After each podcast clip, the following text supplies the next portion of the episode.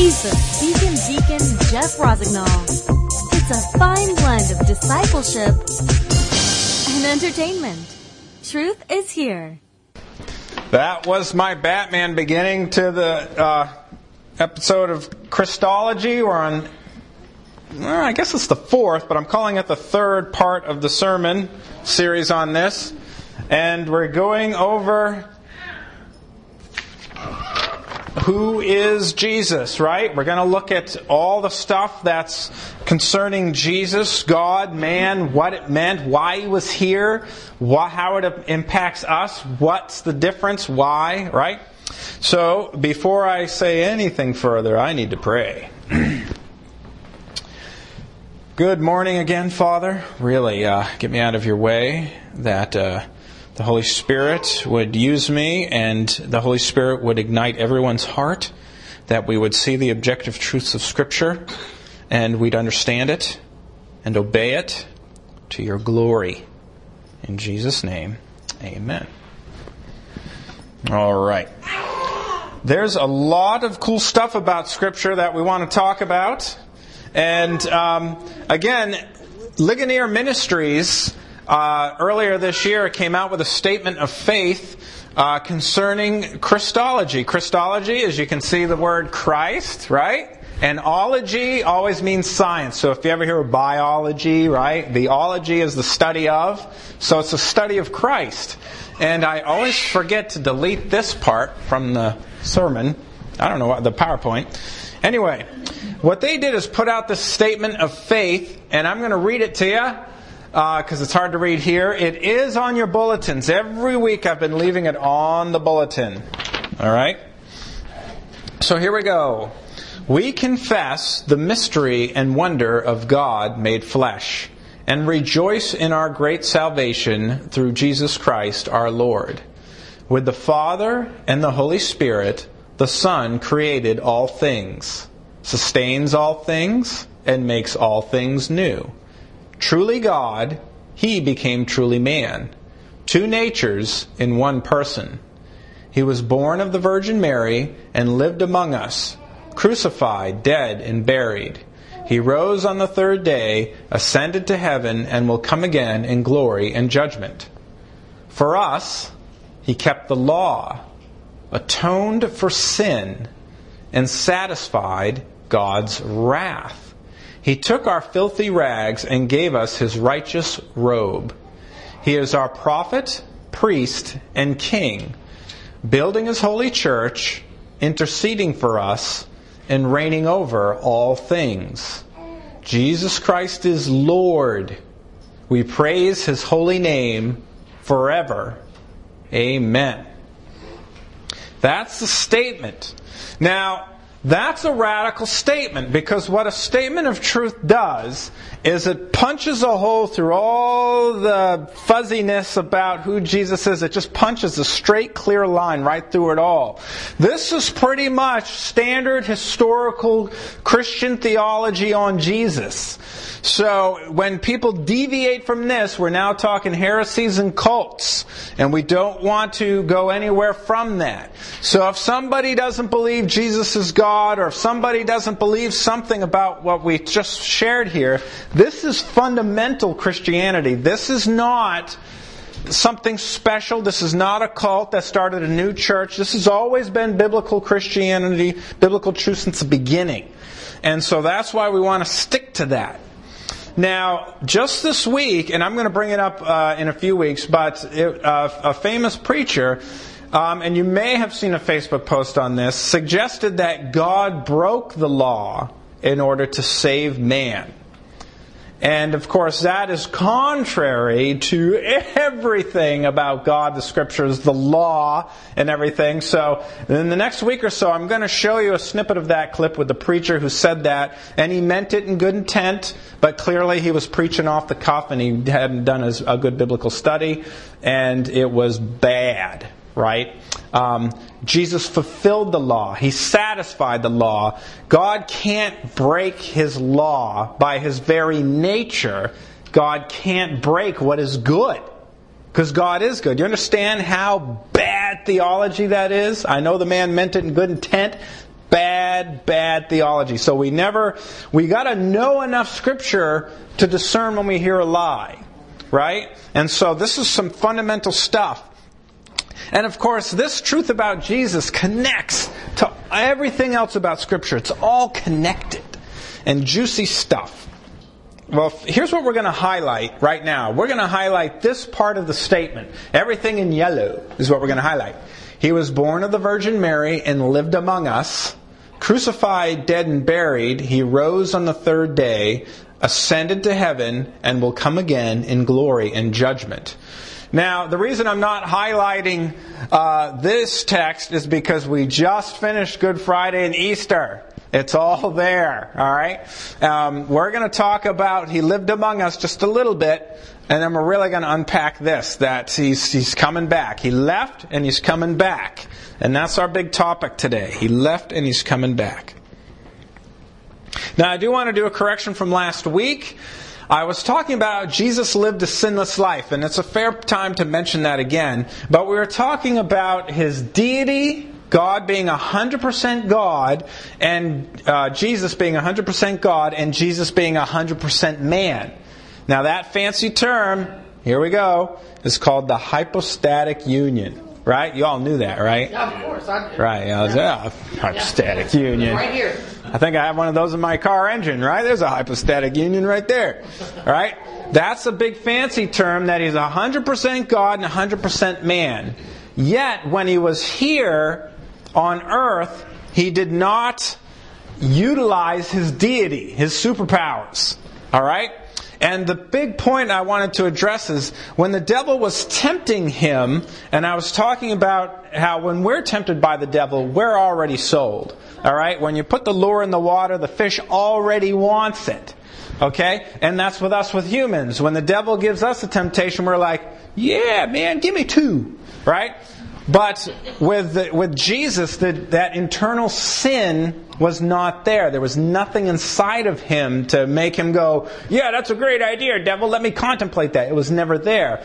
It wasn't there because, one, he was sinless. It wasn't in him to be um, interested in what the devil had to offer. But two, I, was, I made the statement that he couldn't lose because God can't lose. And I made a subtle shift from Jesus' humanity to his deity, and that's just not rightly fair. Can Jesus in his humanity beat the devil flat out and not lose? Absolutely, and I want to isolate that just for a moment. Um, he couldn't lose in his humanity for two big reasons.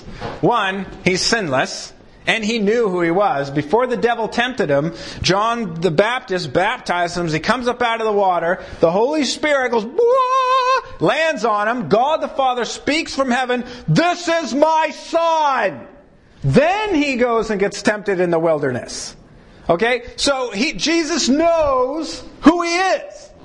Alright? And now he's sinless on top of that. And then he's filled with the Holy Spirit, fortified with the Holy Spirit. Alright? He's filled with the Holy Spirit who's finishing the job that he's not utilizing his own deity to do. He can't lose in his humanity. So there. Now I felt feel better. Oh, I'm glad. And that I know you're all concerned about that. You're like, man, I can't believe Jeff did that last week, right? So what was that word that was sarcasm. I, I that was sarcasm. All right. So let's unpack just a little bit more of that. That Jesus lived a sinless life. This is very, very important to understand that He whom uh, for He made Him, for in other words, God made Jesus, who knew no sin, to be sin for us. He didn't make Jesus; He made Jesus to be sin for us, so that we might become the righteousness of God in Him. All right, this is a this is imputation. This is a beefy verse. And what we want to understand about that is from this, I just want to extrapolate that he lived among us. He was here. He had to live a sinless life in order to be a sin offering. That's why God didn't just grab anybody. You'll do. All right, we'll throw you on the cross. You're the sacrifice for the human race, past, present, and future.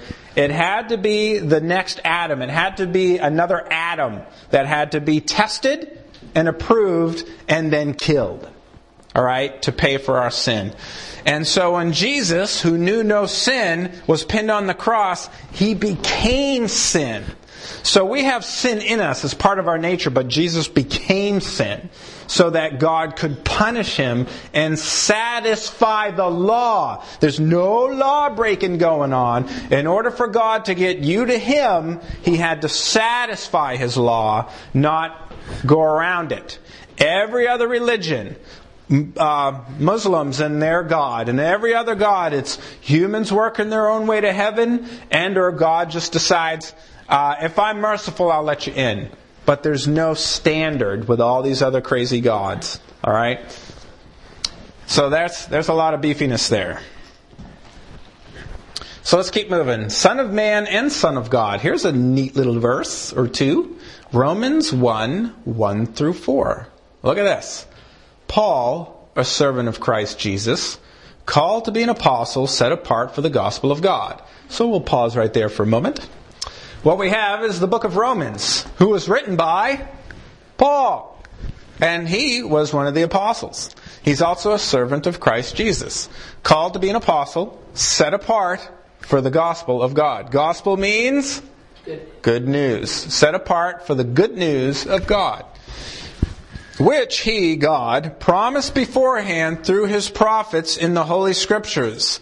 So all of your Old Testament, the pages of your Bible that tend to stick together, right? Because we're not reading them a lot. Hint, hint, we should read it more. All of that is what we're talking about here. Promised beforehand through his prophets in the Holy Scriptures concerning his son, who was descended from David according to the flesh, and was declared to be the Son of God in power according to the Spirit of holiness, the Holy Spirit.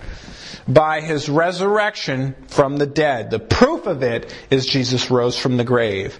So in four verses of an intro of a letter of Paul, is all this amazing theology that just crushes and divides all the lies out there. All right? He was the Son of Man. He's the Son of God, and by the way, he was raised from the dead. And by the way, his last name is not Christ. That's his title. So, Jesus, the Messiah, the anointed one. That's a lot, isn't it? So don't worry, this is actually, I got less slides, I've got less stuff, so we can spend more time soaking it in. He ascended into heaven. These are the parts I want to highlight. He ascended into heaven in Acts 1 9 through 11. And when he had said these things, Jesus, as they were looking on, he was lifted up, and a cloud took him out of their sight. So here's the thing Jesus is raised from the dead. He goes around, he sees over 500 people, more than 500 people, and he's with his disciples. He's talking to them, he's teaching them, and he says, Don't leave Jerusalem till the Holy Spirit comes. Okay, come on out to the mount-side, folks. We're going to say goodbye. It's the great, it's the big goodbye at this point. And how does he say goodbye? He does that. He says, Okay, ready? And up he goes. Now, what? Right? They're watching him float up. And while they're gazing into heaven as he went, behold, two men stood by them in white robes and said, Men of Galilee, why do you stand looking into heaven? This Jesus who was taken up from you into heaven will come in the same way as you saw him go into heaven. All right, now there's two particularly amazing things that we shouldn't just look over. While they're gawking, what? Right? Two people in white clothes show up. Who are they? They're angels, right? Two angels show up.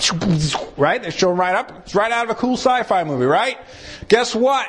Stop gawking. The way you saw him leave is the way he's going to return. Right? Now go do what we, he told you to. Wait, the Holy Spirit's coming. Right? That's a pretty cool day. What did you do today? Well, I saw Jesus ascend to heaven, angels appeared, and uh, talked to me and us. It's, yeah, it was a cool, pretty cool day. All right? That's cool. So here's what's key is as the world gets weirder and wonkier, you're going to see crazy stuff. You're going to see bad stuff, and you're even going to see people coming and claiming they're a Messiah. All right? But note to this the same way you saw him go up to heaven is the same way you will see him come back. All right? What does that mean? It means when Jesus comes back, the whole world will see him burst through time and space. Um, and every person's going to see that. We're going to look a little deeper at that.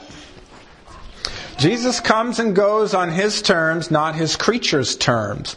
Creature means we're created, right? Creator, creature. That's where the term creature comes from. So if an evolutionist says, and these creatures, eh, you can't use that term. That's God's term. Come up with something else. And these cosmic gloppy accidents. Well, okay, well that's even that. All right. All right. His return is in glory and, pa- and judgment. Um, the two things most people do not want are these glory and judgment. Those are the things that are most offensive about God's character trait to a fallen race is his holiness.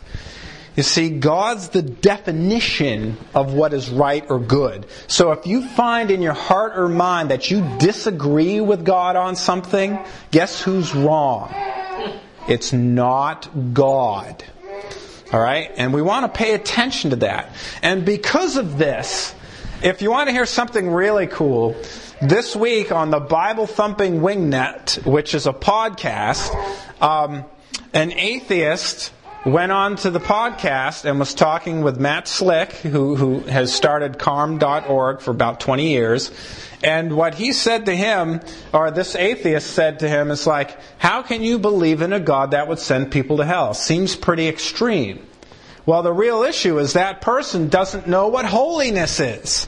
Doesn't realize that only a good God can send people to hell. If God's not good, there is no hell. All right? They're connected. If there's if if God is good, there has to be a hell. Because bad people have to be punished by a good God. It's obligatory. Did I say that right? Obligatory. Blah. All right? So let's look at that. Um, here's the part. Now, here's out of Matthew 24, verses 21 through 25. The return of Christ. There's no mistaking it. It's glorious. And this is the part that we'll unpack this here. Uh, for then there will be, this is Jesus speaking. This is Jesus in prophet mode. All right, and I make that distinction because another day we're going to unpack this whole chapter because this chapter, for some people, they believe this has already happened when the fall of Jerusalem. I think it's pretty clear it's going to happen again. All right, um, and I'll unpack that another day. Romans 24, 21 through 25. For then there will be great tribulation, such as has not been from the beginning of the world until now, no, and never will be. And if those days had not been cut short, no human being would be saved. But for the sake of the elect, those days will be cut short. Then if anyone says to you, Look, here is the Christ, or There he is, do not believe it. For false Christs and false prophets will arise and perform great signs and wonders, so as to lead astray, if possible, even the elect. See, I have told you beforehand. So this is Jesus in prophet mode telling people, look, a lots of crazy stuff's going to happen. You're going to see some pretty amazing teachers on TV who are going to do some pretty amazing things. Um, they're not Jesus. And if they tell you anything but the gospel and what the scripture teaches, they're not of Christ. If they try to add to the work of Jesus, yeah, I'm glad you believe Jesus died for you, but now you must all do 20 laps around the swimming pool, or you must uh, be baptized head first, not feet first, or you must do the funky chicken if you have to add anything to the work of Christ, that's not the gospel. That's man gaining glory. Bad, bad, bad. So, he's telling them, look, um, and also, look at this part. When he comes in his glory, the tribulation, there's going to be lots and lots and lots of bad bad, bad, stuff taking place. We grumble in America because we have, you know, our vision. We're talking about vision. I'm nearsighted without my contacts. Nearsighted, we think America's it. And if America's going downhill, then the, Jesus must be coming back because America's becoming immoral. Well, the world's bigger than America, right. right? And there's a lot of good stuff going on in other countries where there's an in, influx of people believing in Jesus. So don't determine the, whether Jesus is coming back on what America is doing. We're not that big, right? We're not the ultimate. Um, so I'll read this to you. So just relax. Uh, but uh, yeah. So if they say to you, this is Jesus still speaking. Here he is. Look, he's in the wilderness. Do not go out. If they say, look, he's in the inner rooms. Do not believe it. For as the lightning comes from the east and shines as far in the west, so will be the coming of the Son of Man. Wherever the corpse is, there the vultures will gather. Or Pawpaw, right? Have you all seen the flocks of vultures around Pawpaw? Not picking on Pawpaw. I just saying there's a lot of vultures in Pawpaw. All right. Immediately after the tribulation of those days, the sun will be darkened, and the moon will not give its light, and the stars all, will fall from heaven, and the powers of the heavens will be shaken. Then will appear in heaven the son, the sign of the Son of Man, and then all the tribes of the earth will mourn and they will see the Son of Man coming in the clouds of heaven with power and great glory. And he will send out his angels with a loud trumpet call, and they will gather his elect from the four winds, from one end of heaven to the other. There's a lot here, but what I want to point out is when Jesus returns, first of all, bad, bad things are happening all over the world, right? Um, and even the moon and the sky, nothing that we take for granted is going to be stable anymore. The stars in the heaven are going to start to just go wonky, right? The sun, the moon, nothing that we think is stable and endless and timeless that we take for granted. We all, did anyone for a second doubt that the sun was going to come up? We're like, man, I hope the sun comes up, right? There are certain things we don't put any effort and concern that it's not going to happen. The sun coming up. The moon, which is, was half full last night, right? And you can see outside in the dark. It's really cool. We just assume this. This is the time's a ticking. We're in it, right? Not, not even that is going to be stable anymore. Everything, everything is going to crumble. Think of the things in your life that freak you out when they crumble now. Imagine when the planet you're on is tired of you and starts to shake. "Ah, maybe I'm going to eat you today, maybe not. Right? There was an earth, there was a couple earthquakes this week in Japan. Mountains are opening up. Right? People fall in it and get eaten. Right? Imagine when the earth and the sky and everything decides, I just want to destroy humanity like, like we would squish an ant hill. All right? All this bad stuff's going to happen, and then people are going to look into the sky and see Jesus return with angels and glow in the dark sticks and what all this stuff, right, is all going to be there. And what are they going to do? Yay! They will mourn. Oh no! Now we're getting attacked by aliens on top of that! They won't even recognize him. They just know he's more powerful than them. Right? For, uh, the Christians are going to be the ones going, oh, wait, whoa, wait a minute, I'm here for this? I didn't die in an earthquake and I get to see this? This, whoa. The Christians will rejoice. The whole world will be terrified. They will not appreciate the return of Jesus in glory. All right? Um, I want to point that out because I know um, in my 20s as a young Christian going to church and hearing preachers, and they say, "Oh, and you know, oh, I can't wait for the return of Jesus. Can you wait? Whether we tarry or meet in the air, or, you know." And they had that saying. I forget that saying about here, there, or in the air, right? And everyone's like, "Oh, please, Jesus, come, please." Well, first of all, I'm glad he waited for me, and he didn't come in the 50s. Right? How many of you are glad he didn't come in the 50s? How about the 40s? Anyone glad Jesus didn't come back in the 40s? That should cover everyone in this room, right? You weren't born in the 30s, were you? You weren't born in the 30s. Okay, good. That covers everybody. right? Jesus is waiting. Right? I'm sure glad he's waited this long. But when he does come, it's gonna be a scary day. It's not gonna be a happy day. Um, and for Christians, we're gonna be happy that I know who that is. Yeah, that's Jesus. The clearest day, every that is clearly Jesus, and your neighbor and your friend's are gonna be going, ah! And you're going to, no, no, that's Jesus. I know, I don't know. They're going to be confused. They're going to be terrified. They're going to hate it. They're going to call the president, fire the missiles, quick! That's what's going to happen. And, a matter of fact, that's part of the last battle. In the Battle of Armageddon, it's not going to be a pretty situation. There's going to be confusion. There's going to be sadness. There's going to be death. There's going to be all this bad. And the Christians are just going, oh, come on, come on, teleport me now. Come on. Right? It's just, that's how it's going to be in the last moment.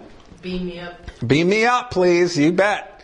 So Matthew 25, 31 and 32, this is where it really gets scary. Jesus will be your judge, and more than that. So it says, when the Son of Man comes in his glory, we just unpacked his glory.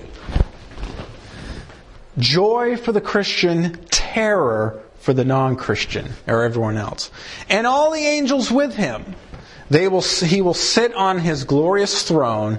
Before him will be gathered all the nations, and he will separate people from one another as a shepherd separates the sheep from the goats. Okay? He's going to harvest every human being, and they're all going to be there. And he's saying, You weren't ashamed of me. You're going to heaven. You used my name as a blasphemy, and you thought it was funny. You're not going. You're forever, right? And he's, and everyone's going to know it. The Christians are going to go, I'm a sheep! Woo! I'm a sheep! Even before Jesus does the big move, right? And the goats are going, oh no, I was wrong. Actually, you know what the goats are going to do, which I'm very convinced of? They're going to be shaking their fist at him. They're going to be terrified. They're going to be on their face. They're going to know they're guilty. But if God even gave them a moment grace to let them breathe and speak back to him, would they repent? No. Never, ever repent in the face of God. They would never, ever repent. They're his enemy. They hate him. They hate everything about him. His goodness, his righteousness. He doesn't believe in the new tolerance, right? When people posted their Facebook pictures in rainbow colors, Jesus didn't approve of it. Well, Jesus, you're intolerant, right? Bad stuff. And God's going to separate them. So, call to action with just a few slides left. You know, when I first came to Christ, it wasn't a sinner's prayer. It wasn't a uh, coming forward at an altar. It was a 12 year old, and my dad said, if you really want to be serious about this Jesus thing, no church is involved. We barely went to church, Christmas, Easter, you know, Catholicism, which meant that we didn't, there was no one opening a Bible in my house growing up at all.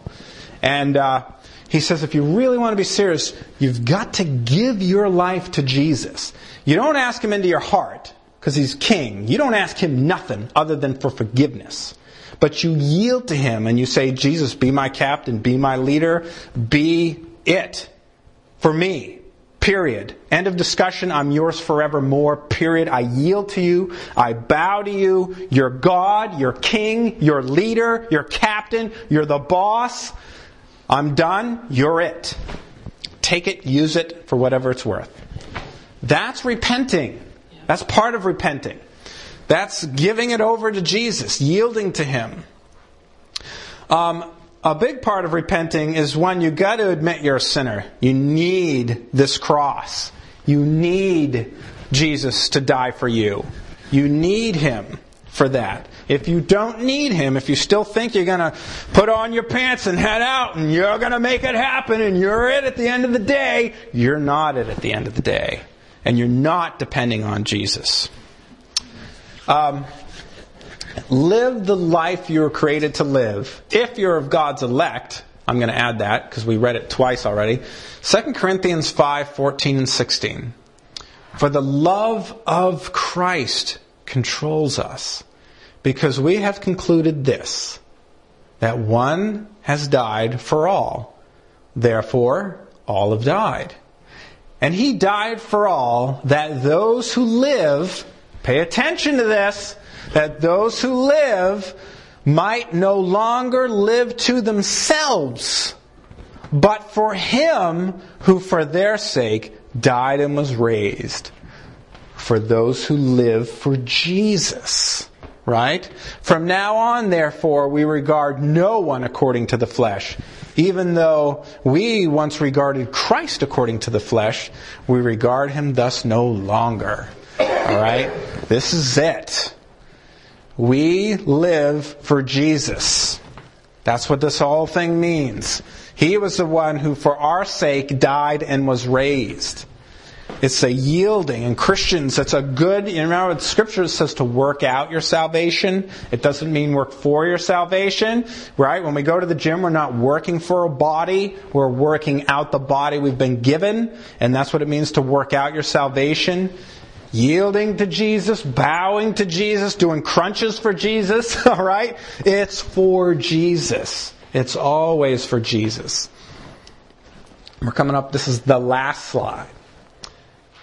Therefore, if anyone is in Christ, he is a new creation.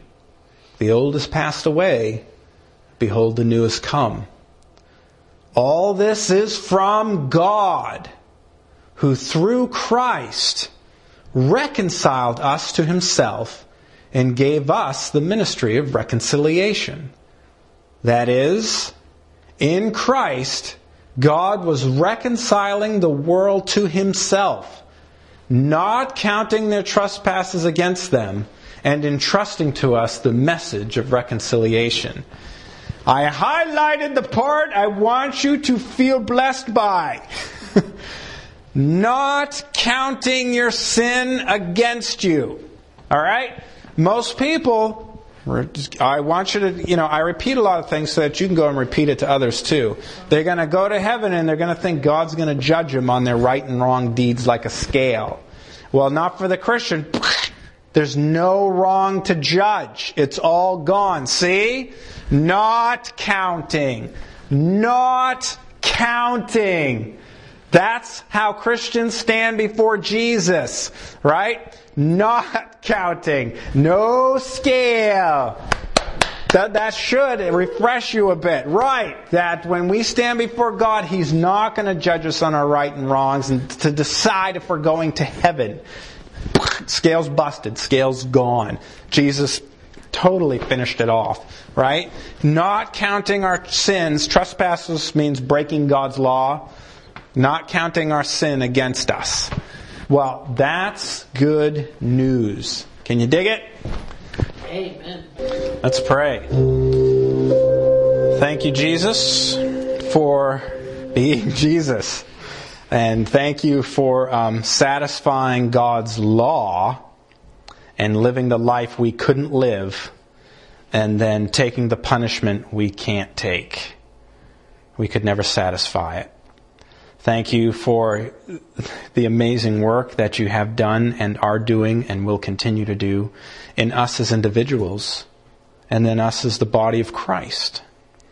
And now, Father, for this uh, last time of worship, may we glorify your name to know that it is only through Jesus we can come to the throne of God. Be glorified. Amen.